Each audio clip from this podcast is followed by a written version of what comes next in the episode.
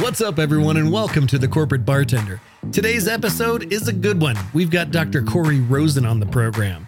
If you don't know Corey, get ready because this conversation is stretching into new territory. Corey's an author, speaker, and the founder of the National Center for Employee Ownership. He's one of the world's leading experts on employee ownership, and we're going to talk about what that could mean for you and your organizations. He's a great person. This conversation was super informative, and I think you're going to dig it. So buckle up, TC Beers, grab your favorite cocktail, and let's get right on into it with Dr. Corey Rosen on today's TCB.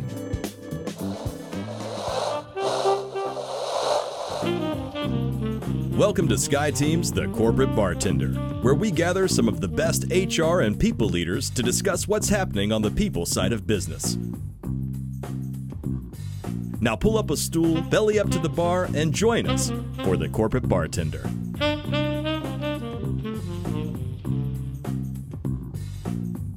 Well, welcome everybody. It's Wednesday. It's your favorite day and mine. It's Corporate Bartender Day. It is the 18th of January, 2023. This is the 156th time that we've gotten together.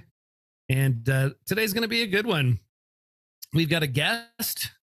You'll see the the stranger up in the up in your Brady Bunch view. This is Dr. Corey Rosen. He's the founder of the National Center for Employee Ownership. And he just wrote a book called Ownership Reinventing Companies capitalism and who owns what. And that sounds like a pretty tall order to me. But we've been talking about it as we teased his appearance over the last couple of weeks. Um, it's an interesting conversation to be had about employee ownership. Uh, I've worked for uh, organizations in which I've owned a stake um, in the past and uh, started my own businesses. And it's a it's a it's a game changer as it relates to employees and employee commitment and uh, motivations and who get who gets who gets a piece of the pie if that pie is a good one. In the pre-show corey and i were talking about startups and i've been a member of of a few and uh, we talked about you know how startups t- tend to go one of two ways either you buy a boat and a private island and live out the rest of your life happy and carefree um, or you lay everybody off and do it again with less money in your bank account than you started.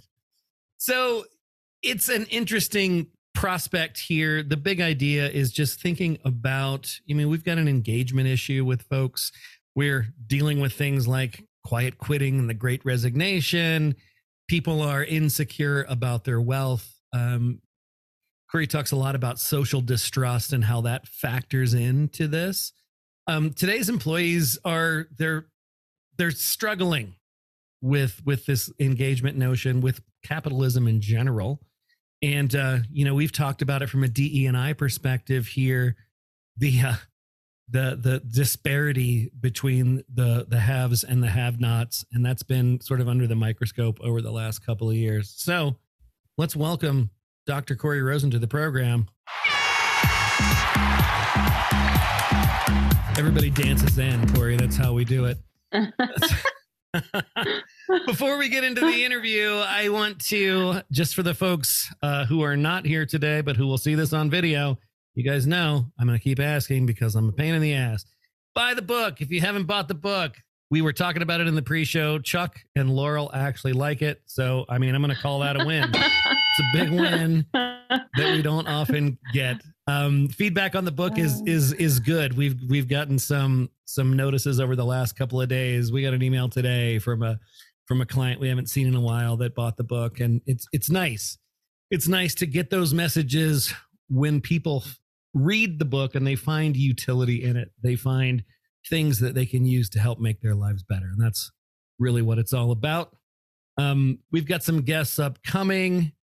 We're going to have next week on the program John Robertson, author of Run Toward the Roar Transform Crisis and Change into the Opportunity to Thrive. He is a workforce wellness and cultural alignment specialist. And along with what we were talking about yesterday about culture work and, and what the hell is that anyway, um, we're gonna we're gonna hit John with some of the tough questions about culture work in general. That's next week. This week, you see him here Dr. Corey Rosen. So, Corey, oh, there's Lori. I'm to let her in. Then I don't have to watch the door anymore. She can co-host. So Corey, welcome, welcome to the show. Thanks for hanging out with us today. As I mentioned in the open, Corey's the the founder of the National Center of Employee Ownership and the author of this book here, Ownership: Reinventing Companies, Capitalism, and Who Owns What. Um, Corey, before we get into this book and these concepts, I imagine that when you were but a child, you didn't imagine that this was where you would be today, the expert in employee ownership. Tell us a little no, bit about your journey and how you find yourself here with us today. I started as a political science professor in 1975. And I did that for a couple of years, decided that that was a game I'd rather play than watch. And I got a fellowship from the American Political Science Association to work on Capitol Hill. I went there in 1976 and ended up eventually to, uh, working for the Senate Small Business Committee. And at that point, I read about this idea of employee ownership. Employee ownership, what's that? Yeah, what is and that? I will explain. And uh, I thought that's a really fascinating idea. And I want to get more involved in this. And so I, I did get more involved. I went to my boss. My boss was fortunately okay with my working on it. Ended up drafting some legislation that's now law on this. And after a few years doing that, decided this was an idea that more people would be interested in if they knew how to do it. They mm. knew where they could find the resources to do it. They knew what the different ways to do it were. And we needed to find out does this really work or not? Is this mm. something we should be promoting, or is this just a bad idea and I should go do something else? and if it does work, what makes it work well and what makes it work poorly? So, went down to my basement, said, This is the National Center for Employee Ownership, and hoped for the best. Uh, took three years for me to pay myself. Or, uh, but today we have uh, 19 staff people around the country. We're fully virtual, about 2,700 members. We're expecting about 2,000 people to our annual conference in Kansas City in Chicago. So, fortunately, the organization has grown and thrived. It is entirely supported by the work we do, not by grants, foundations, that sort of thing. And we're a membership organization. We have about 2,700 members. And if you're interested in finding out about that, go to our website at the National Center for Employee Ownership, and, and you can see what we do. Lots of books, lots of webinars, lots of everything on every kind of information on this. That's awesome. What's the hook for NCEO? Why why do companies join your organization? Well, companies join either because they already have a plan mm-hmm. and they want to make sure that they're doing what they should be doing, not just legally, but financially, culturally. We spend a lot of time on the culture issues of employee ownership, which I can very quickly sum up in one line, which is the, the first line of another book I wrote called Beyond Engagement. And that, that line says, it's simple. The best companies are the ones that generate the most ideas from the most people about the most things. And the question is, how do you make that happen? Because simply allowing or even encouraging employees to do it with open door management, every company in the world has open door management. There's no such thing as a closed door policy. Even encouraging it, much less just permitting it, doesn't get you there. You need structures of employee involvement. So we talk a lot about that.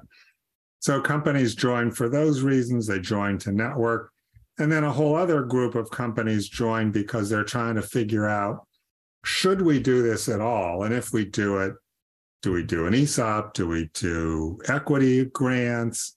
What's the best way to do this? What are the tax issues? What are the rules? That sort of thing. Awesome. I love it. Um, you know, I thought this would be an interesting topic for for our, our listeners because, like I said in pre-show, most of us work in or around HR, and this is a conversation that I think a lot of HR people think about, but we don't necessarily know how to bring it up or or where to take the conversation from the initial hey have we thought about doing any sort of employee ownership plan here? Um in your book you argue that ownership is broken and i was kind of looking to tie those two things together what is what do you mean by that ownership is broken and how do we as hr people help to fix that yeah so what we argue in the book is that there are a few different common ways to own businesses in the US right now. Of course, there's public companies. There are only about 4,500, but they employ 40 um, some percent of the workforce. And of course, they're a major part of the economy. And what do we mean by ownership in a public company? If you go buy stock in Alphabet, are you an owner of Alphabet? And we argue really what you are is more akin to someone betting on a horse at the racetrack. Right. You're hoping that the stock will go up and you'll sell it if it does. But you're not an owner in the sense that you're investing your money in Alphabet. In fact, Alphabet and virtually every other public company doesn't use much of that money for growth. Very little of corporate growth is financed by the stock market, 5% maybe. Hmm. Uh, the rest is retained earnings and debt. After all, equity is an expensive way to raise capital. Then you've got institutional owners. Mm-hmm. And these institutional owners are even less owners than you are because you might hold on to your stock for months or years. Most institutional owners trade their stock with algorithms, and that stock is maybe held for for microseconds, literally. Huh. So if I'm the CEO of a company, a public company, my typical tenure is five years. That's right. the median tenure of a CEO of a public company. And the pressure on me is quarter to quarter or less earnings. So one thing that's wrong with that system is it focuses a short term on short term folk on a short term issue.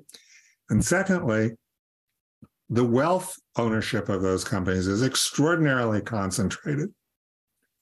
Second form of ownership is private equity, which is even more concentrated. Now, they have a little bit different time horizon. They look to buy and sell companies within three to seven years. So a little longer, but not much. So those two systems constitute over half of the asset ownership in the US. And neither of them is focused on the long term, number one. And neither of them provides ownership beyond, for the most part, the top 1% of the population or less. So it's a game we can't even get in on. Yeah. So, why is this a problem aside from that long term focus? Well, in the early 1970s, until the 1970s, when capital investment grew, wages grew. That had been the case in free market economies ever since there were free market economies. That relationship got broken. A lot of reasons globalization, the pace of capital investment change, technological change. So that from 1973 till today, real wages have actually slightly declined.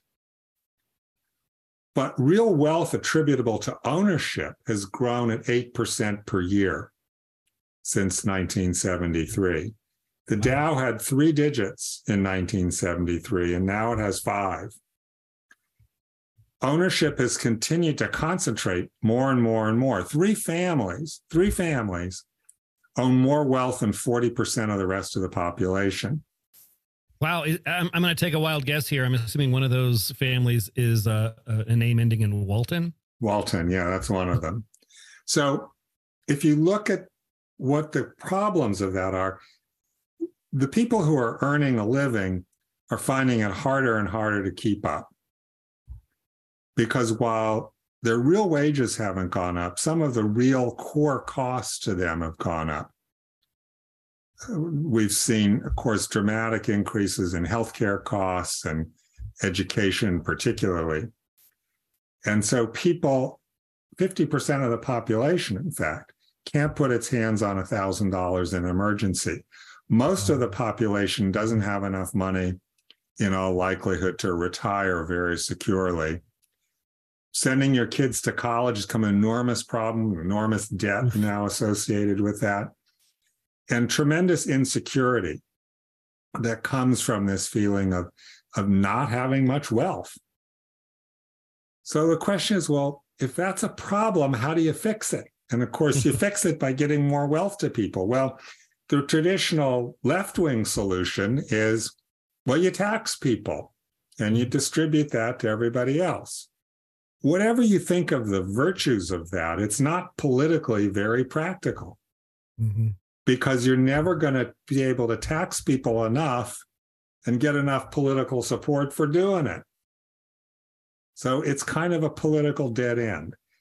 The conservative approach is well, let's just get rid of regulations and reduce taxes. And we've tried that one too. and that hasn't worked out very well, at least not in terms of generating more wealth for people, more wealth for the economy. Sure. But not a wealth that's distributed very well. So, how do you make people owners? Well, they can't go buy stock, they don't have the money. So Louis Kelso, who invented the concept of employee stock ownership plans or ESOPs, he said, well, you know, when somebody buys a company, they usually borrow money. Mm-hmm. They buy the company and they pay it back out of the future earnings that that company generates. And why would you buy a company if you didn't think that was going to happen? That you're making a pretty dumb investment he said, Well, what if the employees wanted to do that? Well, they couldn't because they couldn't get the loan because they don't have collateral. Mm. So, to solve that problem, oops, somehow my camera went off. Sorry. No worries. I don't know why that happened. All on its own. To solve that problem, Kelso said companies could agree to provide the collateral. Company would borrow the money, it would purchase its shares and pay for them out of the future tax deductible earnings of the company. We will encourage companies to do this through a variety of tax incentives that have accumulated, as it turns out, between 1974 and 1997. So the question becomes well, did it pass my two tests? One is, does it work? Does it actually solve the problem it's intended to solve?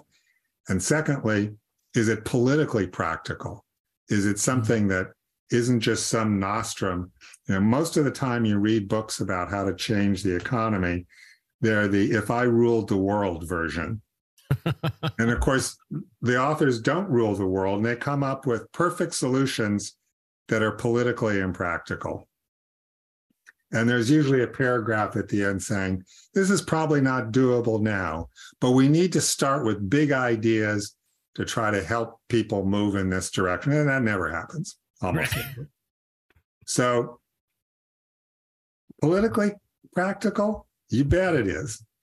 Every single bill on employee ownership, and there's 17 of them, has passed unanimously.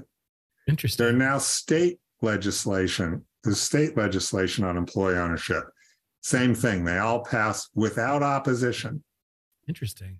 It, recently, Tommy Tuberville and Elizabeth Warren were on the same. I can't imagine agreeing on anything. right. They agreed on an employee ownership provision in the Defense Act uh, Ronald Reagan, Ted Kennedy. You, so it has this universal political support. That in itself should make us pay attention. but it does work. The particip- the, the main form of employee ownership, not the only form, but the main form are ESOPs, employee stock ownership plans, which I can explain. It's a very particular way to do this and very tax advantage. And the participants in these plans have three times the retirement assets the companies grow two and a half percent per year faster. They lay people off at one third to one fifth the rate of other companies, and their retention. This is something that HR people should sit up and notice. their retention rate is 70% better. Seven zero percent. Seven zero. Holy moly. So, yeah, it's working. Now, of course, there are examples where it doesn't work, Sure. where companies fail. But for the most part, these companies have been extraordinarily successful.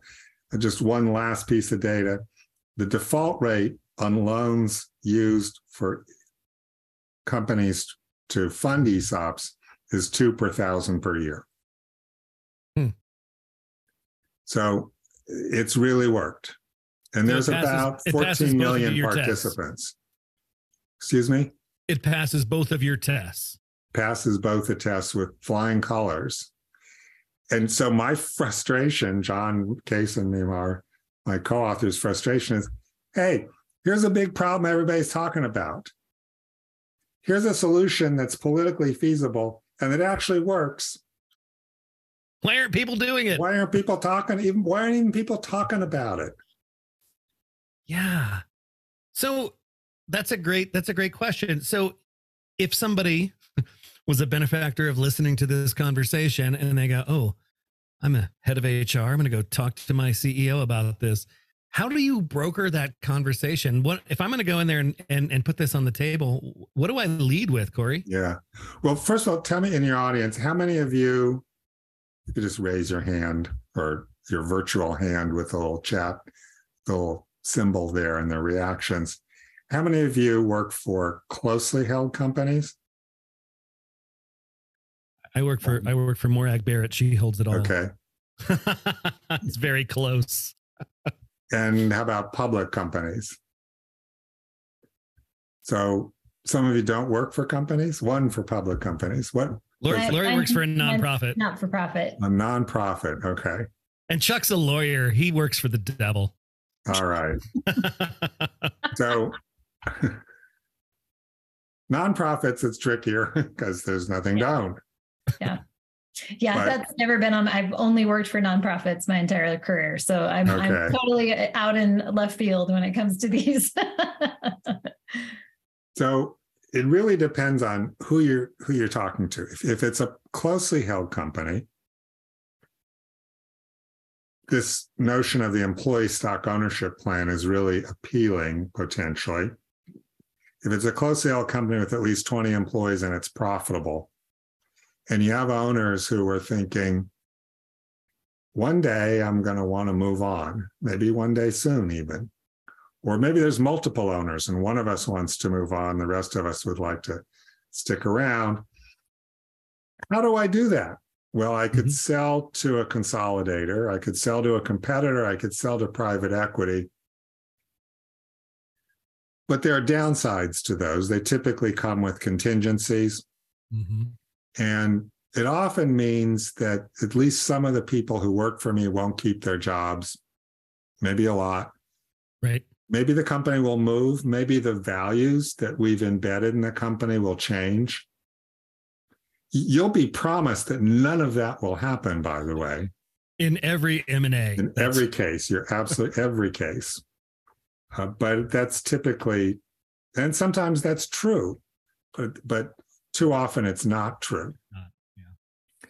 So, how would an ESOP help? Well, under the law, what happens is the company sets up a trust, the same kind of trust that other retirement plans like 401k plans use. Uh, but this trust, unlike those plans, is funded by the company out of its future tax deductible profits. So essentially, what's happening is the company is redeeming the shares of the owner. Normally, when you do a redemption, it is not a tax deduction. So, and that's another way that owners get out is they just redeem the stock. But let's say I have a $3 million company. I'll need about $4.5 million in profits to have $3 million left over to buy my $3 million worth of stock. But with an ESOP, you only need 3 million because it's all pre-tax money. So that's a big deal. Secondly, if I do this following certain rules that aren't difficult to meet, then I can take the gain that I've made, reinvest it in stocks and bonds of US companies, and defer any tax on the gain until I sell those new investments. You can't do that legally any other way. And third, if after we've done all this, we either are or convert to an S corporation and we're 100% owned by an ESOP, we don't pay any taxes. Hmm. And that's not a loophole, that's the law. That's the law. Yeah. The employees, everybody who's worked there for a thousand hours in a year, becomes a participant in the plan. They get allocations of stock as the company acquires the shares. And those allocations are subject to vesting. And when they leave the company, the company buys the shares back from them. So you can finance these plans by borrowing money from a bank. You can use seller notes, or you can just make periodic contributions to the plan to fund the plan and buy the shares gradually. So that's that's what you do if you wanted to buy the owner out. Well, maybe you don't want to buy the owner out. They're not ready. Maybe it's a startup or a smaller company. Mm-hmm. Then you're looking more at, you know, sort of thing you had, Eric, where the company gives you restricted stock, which basically says, here's some shares, but you don't get them until X happens, like you've worked here for a certain number of years, Yep. or stock appreciation rights or stock options. Or we often find, and I often recommend to companies that they use synthetic equity, which says you're not going to get the actual shares, you're going to get the equivalent value of the shares or the value of the increase in the shares. The advantage of having literal shares is that for some people, and I uh, underline some because it's a minority, for some people, there are potential tax benefits if they're actual shares, in that Right. you may be able to get capital gains treatment on what happens when you sell them. Most people, it won't matter, either because they don't make enough money or they don't meet the rules that you're required to meet to get that capital gains treatment. And so what happens is I exercise my restricted stock grant or stock appreciation right or whatever, and I get a check for that. So I don't, I don't, my ownership is really ephemeral. So why bother with the ownership at all? Just, you know, give me the equivalent value. And that's what synthetic equity does. And it's, it, it's often, and especially if you're an LLC, it can avoid some, some unpleasant traps that you, your employees can fall into when they're considered owners, not employees, and then they have to pay all their own Social Security and Medicare tax, and they don't qualify Right. for health care and other things like that.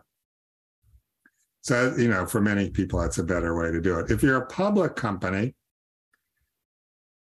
it's more difficult if you're at HR because you got to get to the decision maker and say, hey, we should share ownership with the employees. Um, but if you can get in on that conversation, there are, as I've said, a lot of data indicating that companies do well on all the various dimensions of doing well.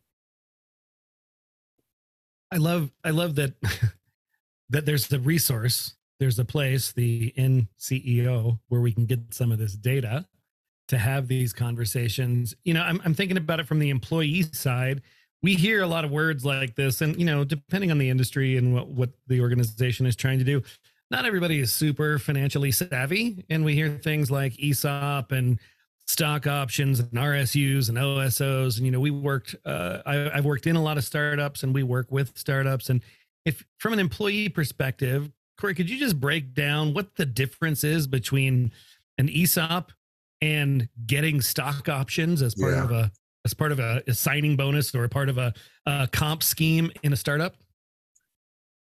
Well, you wouldn't see very many ESOPs in startups because there are substantial costs to setting the plan up.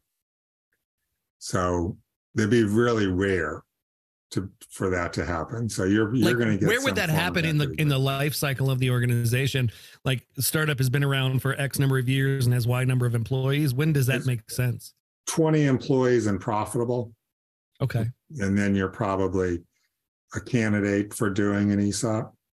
okay And from the employee standpoint, if you get equity grants, they tend to be they vest over maybe three years or so, and then you have the right to exercise them after the point where they're vested or a few years after that, depending on how it's structured. And in almost all these cases, the way that they're going to have any value is that somebody buys your company. Mm-hmm.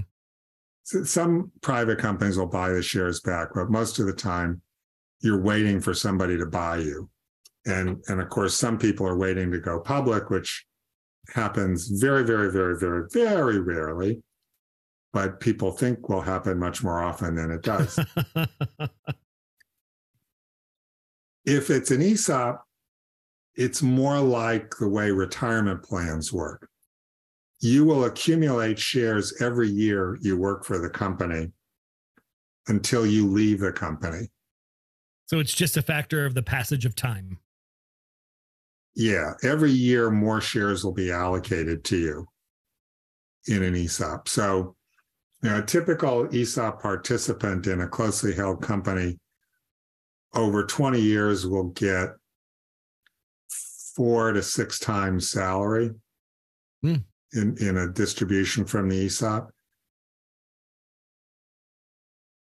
That's a that's a pretty powerful rule of thumb. It's a big number. Yeah, the the the mean account balance is $134,000, but that includes people who've worked for 30 years and three and people who've worked for 3 months.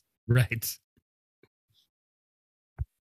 So if we're gonna embark upon this journey and and and do this this ESOP, um, how hard is it to start? I mean, it sounds like any other I, governmental program. I I was the administrator of, of several 401k programs, and that was a big pain in the ass. How how hard is this to make happen, Corey? Well, ESOPs are subject to a lot of rules in return for all those tax benefits. And so you're going to need a lawyer and a trustee and an appraiser and a plan administrator. And the initial costs of these can be anywhere from a hundred thousand to several hundred thousand dollars to set them up. The tax benefits will more than pay for that.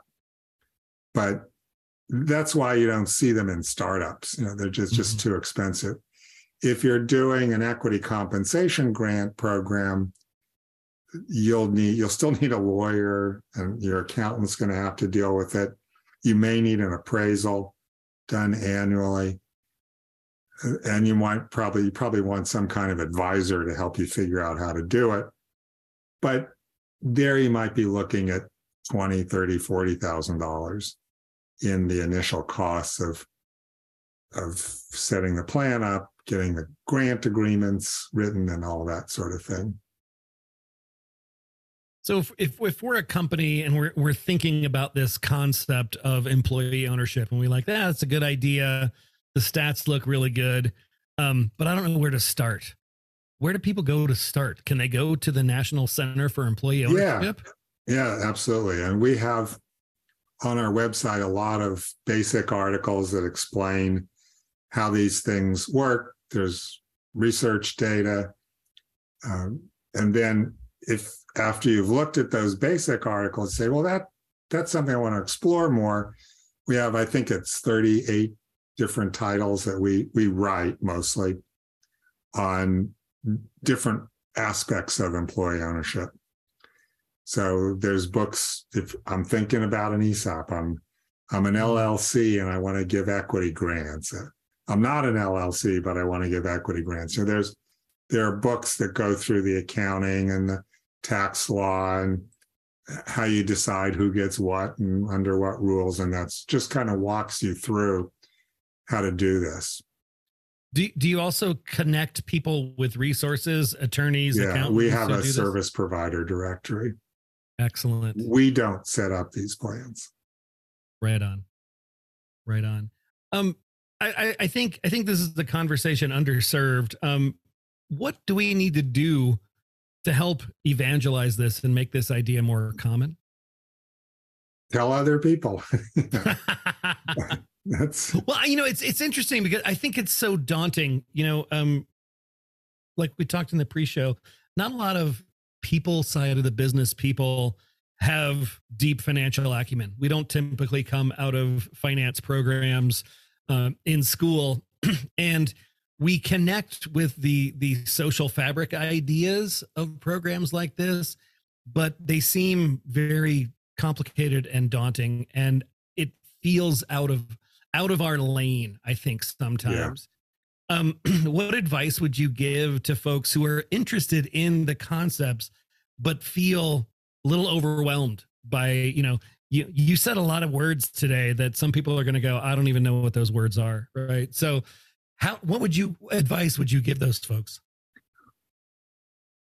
Yeah don't try to get too much into the weeds about this is how it works.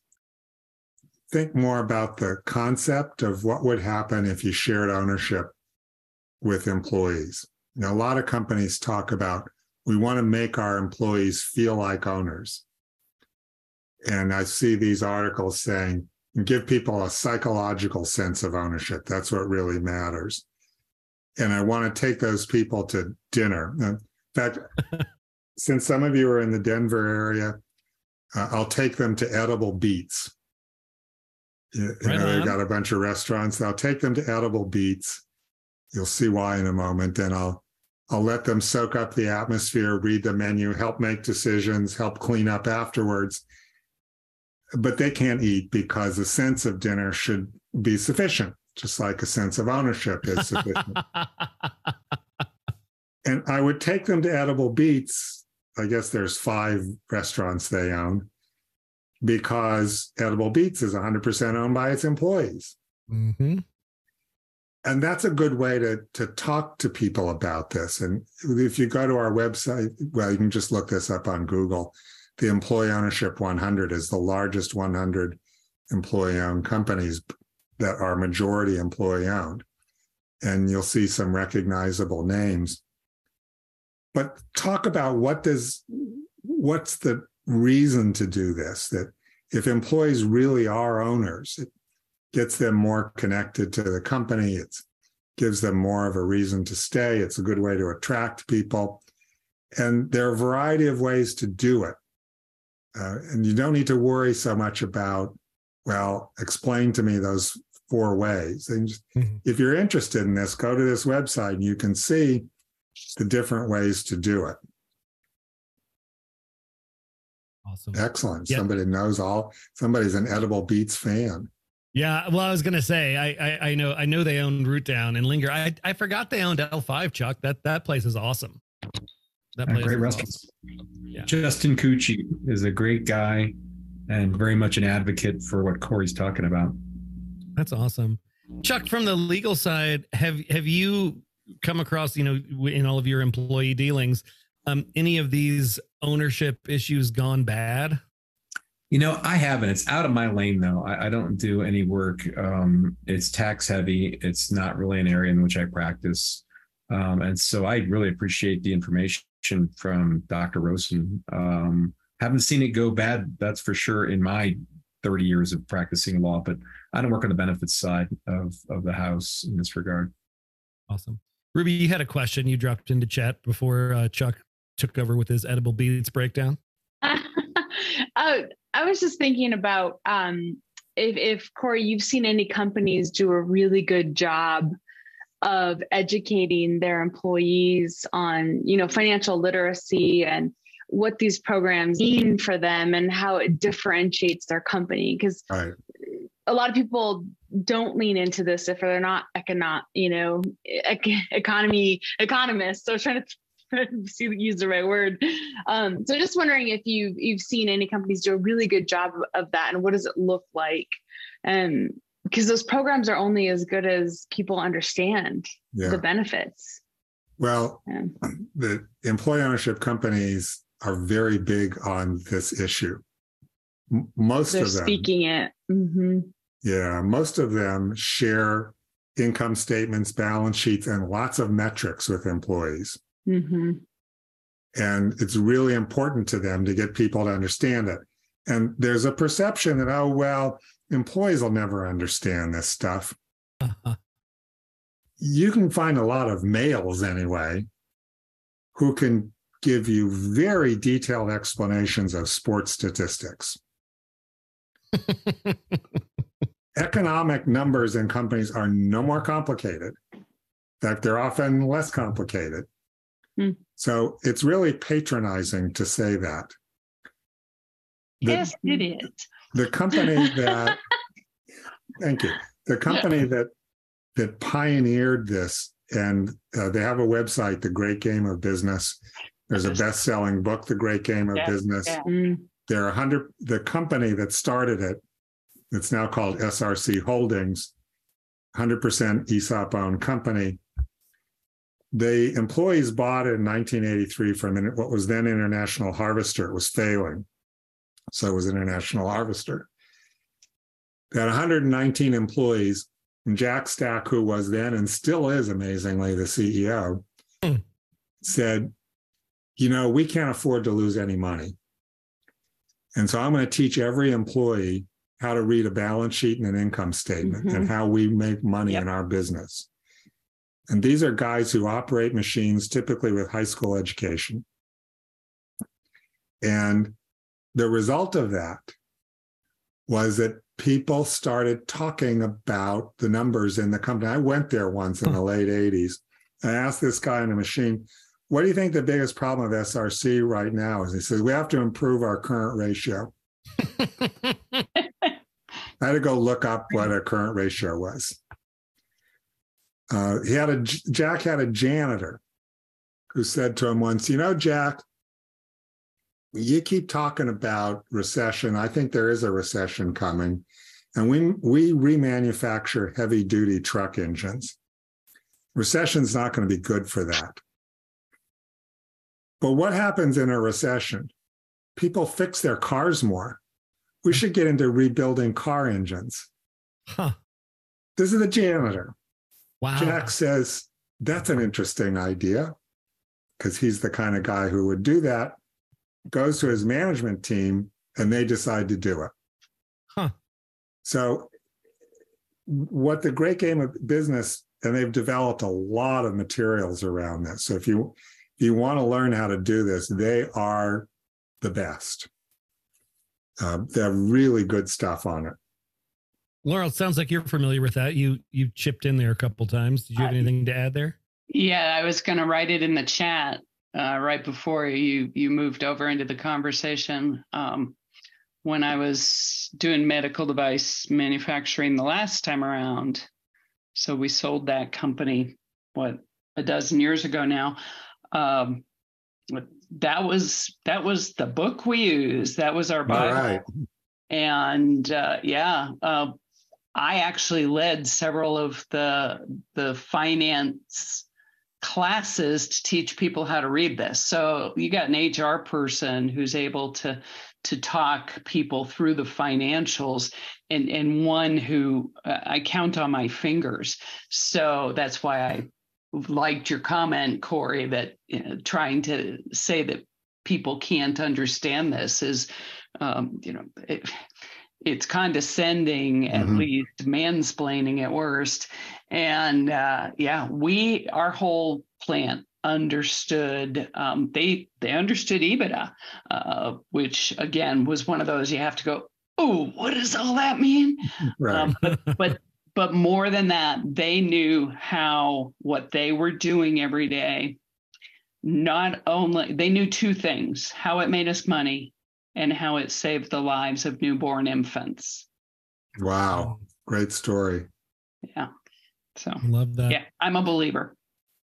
It's funny you're talking about the condescension thing, and it, it made me think about since sports betting has become legal. Like Mhm. now, when you watch a game, like the pregame or the breakdown, there's all of these betting statistics that they assume everybody knows what it means. I have no idea what it means. And I see these things and I'm like, am I supposed to care about that? Is that something that I'm supposed to be interested in? But I just find it fascinating, just based on the comment that you guys all just made here, that in that sports world, because Corey drew our attention to the fact that, you know, a lot of dudes know a lot of things about sports statistics. the assumption is made in in the we're going to put this on TV space. Everybody will get this this complicated world of odds and betting and and to Corey's point, not all that dissimilar from from financial statistics, right? Um, and in that space, we make the assumption that uh, people won't get it. It's too complicated. So Mhm. I, I I love that, and I, I love this this resource. Thank you, Corey. Any other questions for I, I think in I think in February you need to teach us all how to parlay our bets. Maybe we could get Corey to come on and do that because I'm sure he gets it. He he's got that all figured out. I'm sure. I don't have a clue about any of that stuff. So awesome, awesome. Any other questions as we're coming up here in our last five minutes and we getting to get into our funny things, our good feels, and our cocktails, and then get off to dinner? Going once, All right. Well, Corey, thank you so much for Thank being you, here Eric. I with us appreciate it. today. thanks to all of you. Awesome, awesome. It was a good conversation. You know, it's it's interesting, right? Getting into conversations that get out there on the edge of of technicality. Um, I think, man, HR people need to know these things and they need to they need to be reasonably conversant in in talking about these things. And uh you know, I, I I like to get out there and and get into things that are outside of our HR comfort zone. So thanks, Corey, for being here, Thank you. for sharing your insights. Uh, NCEO.org is the place to go. That is the National Center for Employee Ownership. It will give you information about all the things we talked about today. You can also find Corey's book, Ownership Reinventing Companies, Capitalism, and Who Owns What at those fine booksellers everywhere. Awesome. So, funny things today. Corey, you're welcome to hang out, or you Okay. may do what you need to do. Funny All thing number Thank one you, today. everyone. Yeah, thank you, Corey. Funny thing number one today for me, uh, this made me laugh. Texted "I love you" to my mom, and she said, "We'll see." Ooh. Whoops. uh, number two, being an auntie is so fun. I just make shit up. I told my niece I have T-Mobile, and T-Mobile don't get the right satellites to play JoJo Siwa's music. JoJo Siwa is an artist that uh, tweens are into, and if you don't want to listen to tween music, you tell her that your cellular provider does not provide access to such things. Funny, funny thing number three this is a holidays one. Which wine pairs best with finding out my in laws are staying a day longer than I thought? All the wine. all conveniently in one glass. Cat ownership is hearing a single soft clink from across the house and yelling, Get away from the butter. yep. In our case, it's it's the side of the couch. I can hear the claw hit the side of the couch. And I yell, Corey, Corey. my my whole life is a lie.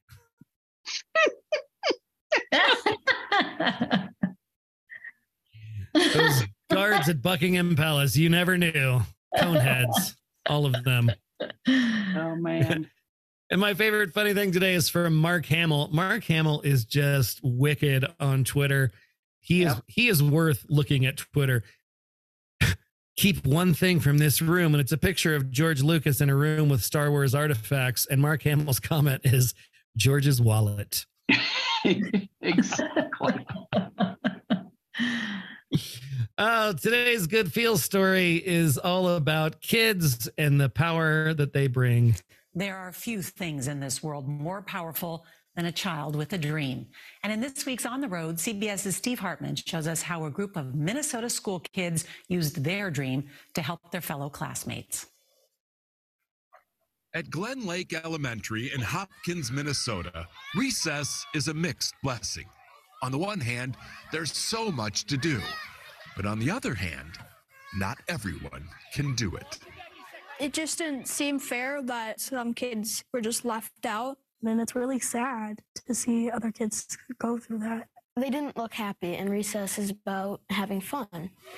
Glen Lake has a lot of students with physical disabilities. but no wheelchair, merry-go-round, swings, or any adaptive playground equipment whatsoever. Come on in. Which really bothered the kids in Betsy Julian's fifth grade class to the point where one day they asked her, Why can't we just buy the equipment ourselves? I said, "Do you know how much that costs? Yeah. It costs a lot of money. Three hundred thousand. $300,000 by her estimation.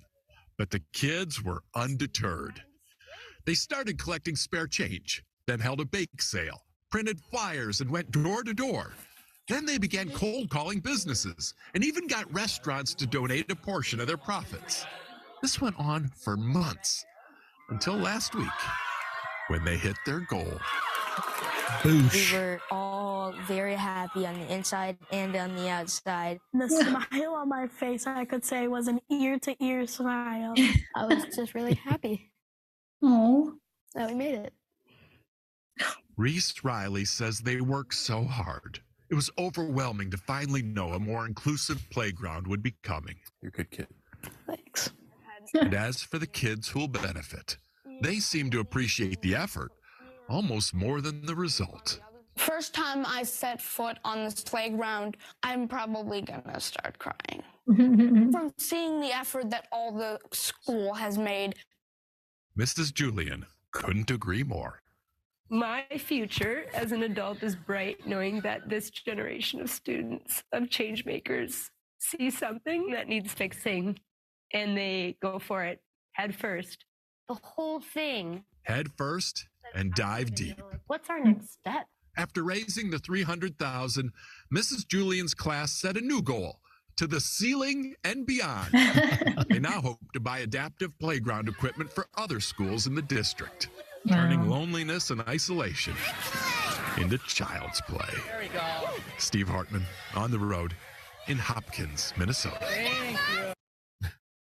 Thank you. Dang. It's it's why I still have faith in him. That's right. Love it. Yeah. Today, today's semi quarantine cocktail is called 911 Moving and Storage. It's a riff on the Rob Roy cocktail. You're going to need a dash of bitters, two, yeah, Florida people, Oh boy. two parts scotch, one robbery in progress. That was hard because robbery's hard. You're going to need a little sweet vermouth and a bright idea to call 911 to ask police to help them move and catch a ride to the airport because they're going to go to New York for the weekend after they robbed this house. You're going to need a maraschino cherry in there. Um, this couple had burglarized a family dollar earlier in the day, and uh, the officers did help them move and gave them a ride to the Polk County Pokey. So, just when I have faith in humanity, kids that raise money for adaptive playgrounds, um, I read a story about a couple who are thieves who call the police to help them lift heavy stuff that they're stealing. Faith in humanity, gone. gone. Guys, thank you today for being here. Thanks for hanging out. Thanks for participating in a conversation that's out on the edge of what we do here. We're getting a little super financial, but I appreciate you being here. I appreciate you hanging in. I have the utmost gratitude for each and every one of you. We'll see you next week. We've got John Robertson here. Run toward the roar. Mm. See you, everybody. Thank you so much for joining us today. If you had a good time and learned a thing or two at today's happy hour, please share it with your friends. If you want to join our tribe, head on over to skyeteam.cloud forward slash TCB or email us at info at skyeteam.com. That's S K Y E team.com. Thanks again, and remember, you've always got friends at the Corporate Bartender.